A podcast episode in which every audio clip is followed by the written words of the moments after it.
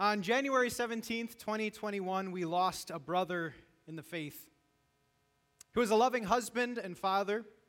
He is survived by his parents, his 2 siblings, his beautiful wife, and children. People who knew him said that he was a man after the things of God. He was a prolific Christian author. Many said that they heard him speak of God and that he was even used to impact their faith life. Some people say that when they were hurt or lost, he pointed them to the Savior Jesus Christ. In his spare time, he enjoyed watching baseball and playing golf, dreamed of sports cars and traveling with his family. He will never forget the times he had traveling to Japan and Europe with the family. He will be especially missed by his daughters, who often heard and believed that he would give them the world if he could. Out of all the graces in his life, he considers his beautiful bride to be the biggest grace God gave him, apart from saving faith in Jesus. So ends this obituary. Question is, whose obituary was it? It was mine. Now, don't worry, I am not feeling ill, and I have no plan of going to heaven anytime soon, not that I can control that. But this was also an aspirational obituary. There were things that I said in here that I still hope to attain, and whether or not God will lead me to write books or travel to Japan or influence many people, that's up to him. But I guess I know what I want to be written. And what about you? Someday people will gather and they will tell the story of your life, and there will be a room filled with pictures over who you were and what you had done and the things that you had run after. And as we have time together, do you like what that story says right now? Do you like how it will be read if it happens today? And if not, what changes do you need to make? Isn't it clarifying when you look at things back from hindsight? And I got this concept, this idea that we're headed somewhere and we're writing a story right now, as I read a book called The Principle of Path. I really enjoyed this book. It was written by Andy Stanley. And one of our first fill-ins for today is this, that direction, not intention, determines destination. Direction, not intention, determines destination. Now, this is really easy if you've ever been traveling in a car. If you want to go somewhere south, whether it be Florida, whether it be Texas, or one of those great places without cold and snow, and you find yourself traveling from here, and you're passing Oak Brook, and there goes Morton Grove, and Gurney Mills, and Opam in Wisconsin. It doesn't matter how much you want to be in Florida or Texas, you're going the wrong way. Because direction, not intention, determines destination. Or maybe consider this. I know January is filled with health goals. And I used to be part of CrossFit. And let's say that your goal is to compete and win in the CrossFit Games, to do those weird push-ups and to do that many kind of cleans. And that's your goal, but you haven't joined a box. You don't really care what you eat. And though you have in your mind that you're going to be the winner of the CrossFit Open, unless you actually put yourself on the destination, the path to do so, it's not going to happen, right? We know this. Well, as we've gathered today, we are in week 2 of hindsight. And we're trying to look back and learn from the past in order to be more wise in the future. And you know something that I learned about this past year? And maybe you have observed it as well. In my general assumption and observation, COVID and this era didn't really change people. Rather, it exposed who they actually were. Let me say it again. I don't believe COVID actually changed anyone. It only exposed who they actually were and the path that they were on. Let me explain. When it came to handling suffering, when it came to handling trials, COVID exposed coping mechanisms. And you learned as an individual how you process suffering. And whether that was a healthy way to do it or an unhealthy way, it just exposed that path.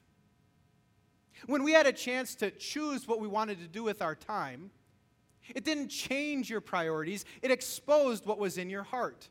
Now, as you get to choose what to do with your life, some did pick family time, and some did say, I never have to stop working because I can always do it now. I'm at home. And it exposed what went on.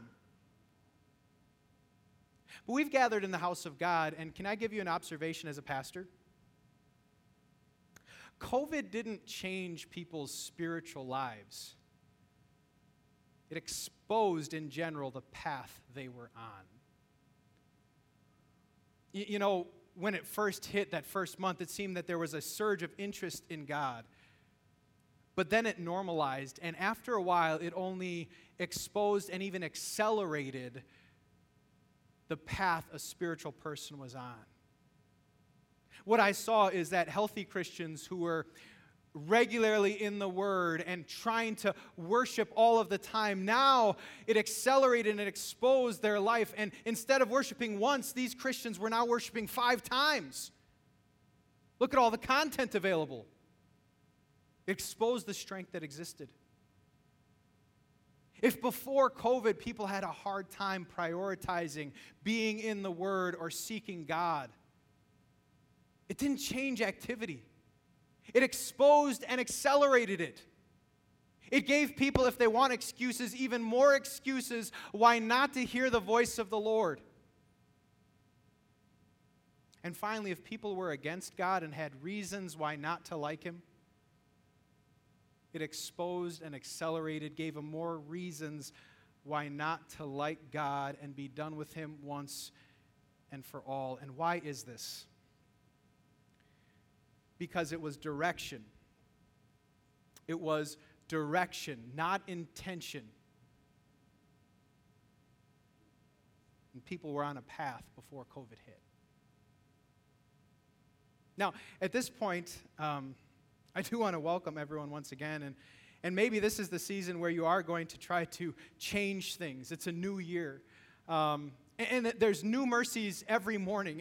And we have the knowledge of full and free forgiveness in Jesus. So wherever you were before, I don't mean to condemn. I mean to welcome and say you do have an opportunity by the Spirit of God to change. But I think it's clarifying to ask the question, where is your life headed? What direction is your life headed? What are you pointed towards? And in our time together, I wanted to give you an example to imitate. So we're going to learn from a man named Paul and what he was about and what he was pursuing, and see if we might pick out some things from Paul's own life, his perspective, that could apply to ours and set us in a good direction and on a good path. So our lesson today is from Philippians chapter 3. And something that we believe as a church community is that God is authoritatively speaking through the Bible. We do believe what He says is true, is reliable. And in honor of the reliable Word of God, I just invite you to stand as we hear it. So Philippians chapter 3, Paul writes, "Not that I have already obtained all this or have already arrived at my goal, but I press on to take hold of that for which Christ took hold of me. Brothers and sisters, I do not consider myself yet to have taken hold of it. But one thing I do, forgetting what is behind and straining toward what is ahead, I press on toward the goal to win the prize for which God has called me heavenward in Christ Jesus. All of us then who are mature should take such a view of things. And if on some point you think differently, that too God will make clear to you. Only let us live up to what we have already obtained. Join together in following my example, brothers and sisters. And just as you have had us as a model, keep your eyes on those who live as we do. For I have often told you before, and now tell you again, even with tears, many live as enemies of the cross of Christ. Their destiny is destruction, their God is their stomach, and their glory is in their shame. Their mind is set on earthly things. But our citizenship is in heaven, and we eagerly await a Savior from there, the Lord Jesus Christ, who by the power that enables Him to bring everything under His control will transform our lowly bodies so that they will be like his glorious body. These are incredible words that we can consider. If you want to participate today, could you say out loud or to your neighbor, press towards the prize? Press towards the prize. Awesome, awesome. Please be seated. May God work powerfully through these words that we get to discuss. And I don't know what you notice in life, but it's interesting that when it comes to significant things that happen in our lives, we never really arrive. We are more likely in process of arriving. During January, many people are thinking about how to be healthy. And you think of someone who is healthy. Can you ever say, I have arrived and there's nothing more that I need to do? Isn't it wiser to think that this is an ongoing thing that you monitor? It's an ongoing dedication towards exercise and eating healthy, that we never really arrive at being healthy. It's just something that we are in the process of pursuing. I think of those who I know to be wise. Can anyone ever just say, I have arrived, I am wise, this is all I ever need to know? My understanding is that people continue to learn new things. They iterate based on their season or how life has changed, and they continue to get counsel in order to be truly wise. I think of ongoing education in so many fields where people are operating. And finally, wealth. Can you ever just say, finally I'm wealthy, finally I'm secure, I've arrived, I never have to worry about it again? Well, perhaps if you win Powerball. Bad joke, sorry.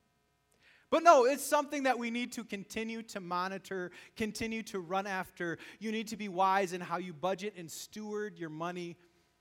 You never really arrive. And I bring this up because when it comes to spiritual things, this is Paul's perspective. As he opens up our discourse on the direction that we're going, he says, not that I've obtained all this or have already arrived at my goal. And I don't know about you, but I appreciate that perspective of Paul, the super apostle, saying, I still have work to do. I still have things I'm running after. I am not complete in what it is to follow Jesus. And so if you're taking notes, this is why direction is so important. Monitoring our direction matters because none of us can truly say we've arrived. It isn't wise to think that way when it comes to health and wealth, and it isn't wise to think that way spiritually. We're going in one of two directions, either getting healthier and stronger or not. But then the question becomes, if I want to continue in the process of becoming healthier and stronger, how best does that happen? And this is a time where we usually overestimate drastic results. For example, in January, it is common for people to say, I want to lose 20 pounds in January. Rather than 20 pounds for the whole year, I'm going to do 20 pounds in January, and that's my goal.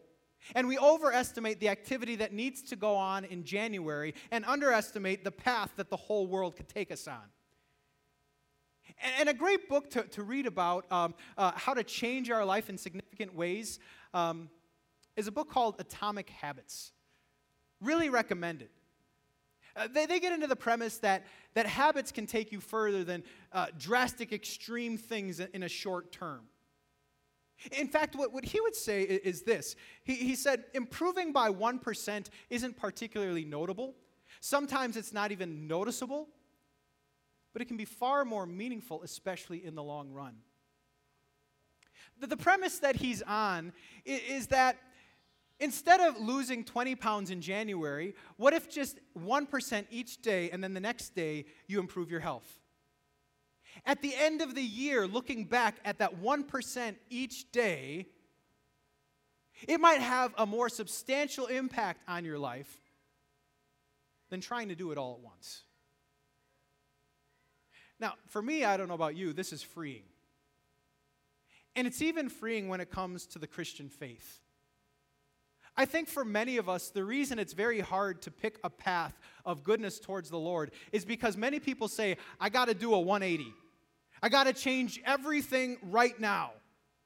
And so they hear of what Christ wants, and tomorrow I'm going to start giving 10%, and I'm going to start praying an hour a day, and I'm going to start reading 5 chapters of the Bible, and I'm going to start being thankful in my thanks journal, and I'm going to start doing all these things in an extreme way. It's intimidating.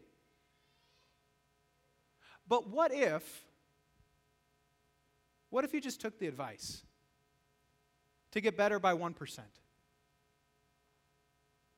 What if right now you set a direction in one of those spiritual modalities, whether it be generosity or prayer or worship or thanks? Could God today empower you by the Spirit to change by 1%? The power of the Spirit that rose Jesus from the dead is alive in us. I think it is possible to do that. Now, the reason I bring this up is because Paul talked about maturity. He referenced in verse 15, those of you who are mature. And it just made me think of how people get mature or how things become mature. I don't know if you've ever planted a tree. My wife and I are still working on a cherry tree. We had the boar ash disease, and so we had to get rid of our landscaping. It was like the display tree, and now we put a cherry tree. And man, we are still waiting 4 years later for one cherry. I tell you what, right? And isn't this what we know about trees? That at one time they're a seedling, and then they grow a little bit. And here's the thing, you can't usually see how the growth happened in a day, right? In a day, it's unrecognizable, kind of like that 1%. But usually in a year, you're like, oh yeah, a little bit bigger. And then another year goes by, oh yeah, got some more leaves. Oh yeah, and hopefully we'll get to a point where it has fruit, right? That's what trees do. Same with children, right? Aren't we glad they don't just like skip a decade? It's not like 7 to 17. No, day by day. And the iterations day by day are almost unrecognizable. But then you see relatives and you get together for the holidays and they sure see what was hard for you to notice. Wow, you look different this year. Oh my goodness, that is a young lady. That is an adult. Oh my goodness, right? That's how it happens. Now think of spiritual things. You know what's really interesting is that I don't believe any Christian who was a Christian wakes up one day in general and says, you know what, tomorrow I'm going to be an unbeliever. I think that's a really good choice, and then just walks away completely. I'm talking in generalities, but I don't really hear that story much. You know what I hear more often? The 1%. The Christian who wakes up and in this area of their life says, I don't really want to do that today. And the Christian who goes a week is, I don't really want to hear from God. And then one area of life turns into two areas of life. Compromise there, let's compromise here. And then 1 week goes by, and soon enough, a track record of 2 weeks. I can do 2 weeks away from hearing from God. And slowly over time, what happens is this slow fade away from God where they wake up one day and they don't care, and their family doesn't care, and they're asking, why don't my kids follow Jesus? It didn't happen overnight. It was incremental. One choice at a time. And then consider spiritual strength. Conversion happens immediately. How great is that? You can believe in Jesus Christ just like that, but to be a dedicated follower of Jesus Christ, to be filled with the Spirit in so many different categories, that will take incremental change. One prayer after another. One decision to turn this category of life over to God. One worship experience, one pursuit, one after another, until you finally see, man, the Spirit's got a hold of you. But it happens over time.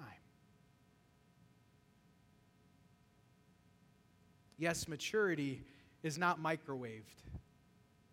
Maturity is about the path that you are on.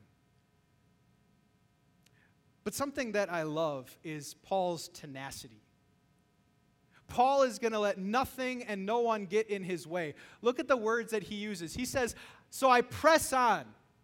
I run after, I get after it, to take hold of that which Christ took hold of me, forgetting what is behind and straining towards what is ahead. This terminology of forgetting what is behind, it reminded me of like being held back by something. And sometimes in training, you actually put weights behind you, and that's really good for building muscle, but it's not really good for building progress. If you ever used one of these, maybe you also used like ankle weights back in the day. Ankle weights while you're playing basketball so that when you take them off, you can jump higher and run faster, right? And they try to build muscle, but they don't really help progress. The question I have is what is the thing that is behind that could be holding you back? I was wondering, what is Paul talking about when he says, forgetting what is behind? What, Paul, do you have to leave behind in order to strain ahead? Well, here I remember his time as a Pharisee, right? He was standing at the stoning of Stephen, the first Christian martyr, taking coats. He had a lifetime of rounding up other Christians, throwing them in prison, persecuting them. And if his mind was only on the things he used to do and not who he is today, man, that could be a heavy weight from keeping him on a path towards the Lord. I consider also some of the trials he faced. Paul at this point had been stoned, had been beaten, had been put in prison himself. And if he was just thinking about what happened to him in the past, he might have fear about what it is to follow God in the future. Or I think of his present circumstances. He's writing these words in prison. If he just says, well, right now there's no way I can strain towards or serve God, that would be a weight that he needs to leave behind. But instead, he writes a letter that we're still reading. The question I have for you is to get to your preferred destination, what weight do you have to leave behind? Maybe today's the day where once and for all, you stop the self-talk, labeling yourself for all of the things that you failed at and all of the wrongs that you did, and you cut that weight off, and you live more with what God has done for you.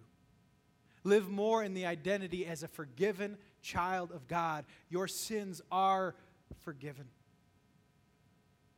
What is the weight that you need to leave behind? Maybe there are some who've tried to live for the Lord before, and it was hard. You tried giving to the Lord, and your finances blew up. You tried sharing your faith, and it got awkward. You tried serving, and there were so many obstacles. And the fear of the past is what's keeping you from digging in once again. Maybe you need to cut that off. Say it's worth it. Maybe there's something going on in the present.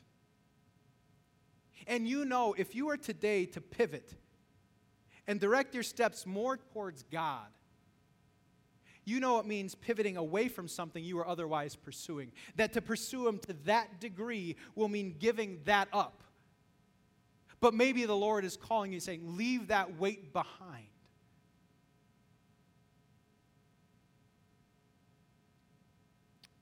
One of the joys is the tenacity not of Paul, but of our Savior, Jesus Christ. Can I tell you about him?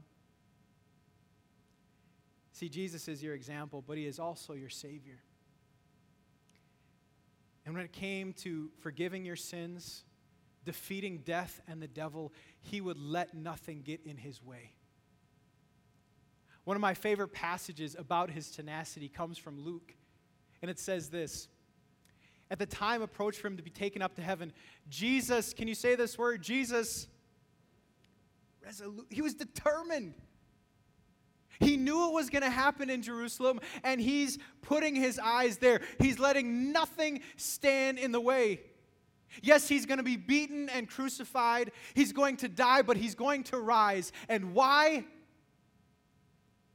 So that you can cut the weight. So that you can cut the weight of guilt and shame. For there is no condemnation for those who are in Christ Jesus. So you can cut the weight, the dread of death. Don't you know that all who are in him will rise? We have no fear of death. That is but the finish line for all who believe. So that you could cut the weight of the past, knowing that he's making all things new. New mercies today available, power available, so that regardless of what your past was, today can be a day where a 1% difference can make a change in your life or your family's life. Yes, he resolutely set out so that you and I could cut the weight and finally be free of our burden. There's no one like Jesus. There's nothing better. So now it's time to pick your destination. Are you ready? And what I wanted to ask is this. Is what you're going to run after worth running after? As you now consider what path you're on, the question is it worth that investment?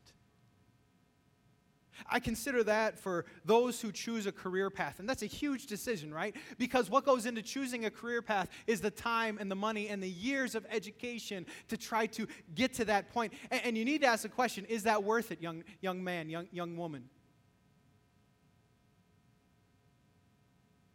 When it comes to hobbies, and this is a middle thing, right? This is an area of freedom.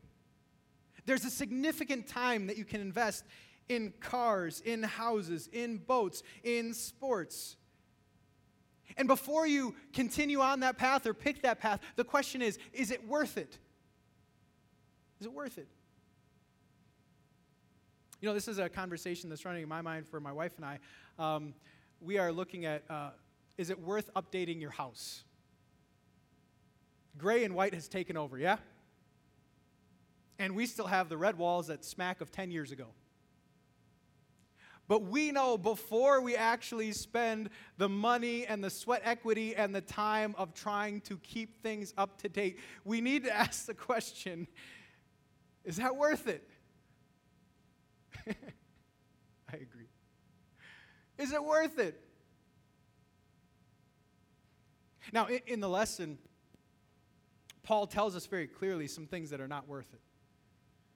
And I don't know if these struck you at all as being relevant. But he said, you know it's not worth it? To live as an enemy of the cross of Christ. You know why? Their destiny is destruction. Their God is their stomach. Their glory is in their shame. These things are so relevant. Their God is their stomach. It reminds me of those who pursue comfort over all things. I want to set my path on whatever is comfortable for me. I don't care what it means. I just want to be at ease. Their glory is in their shame.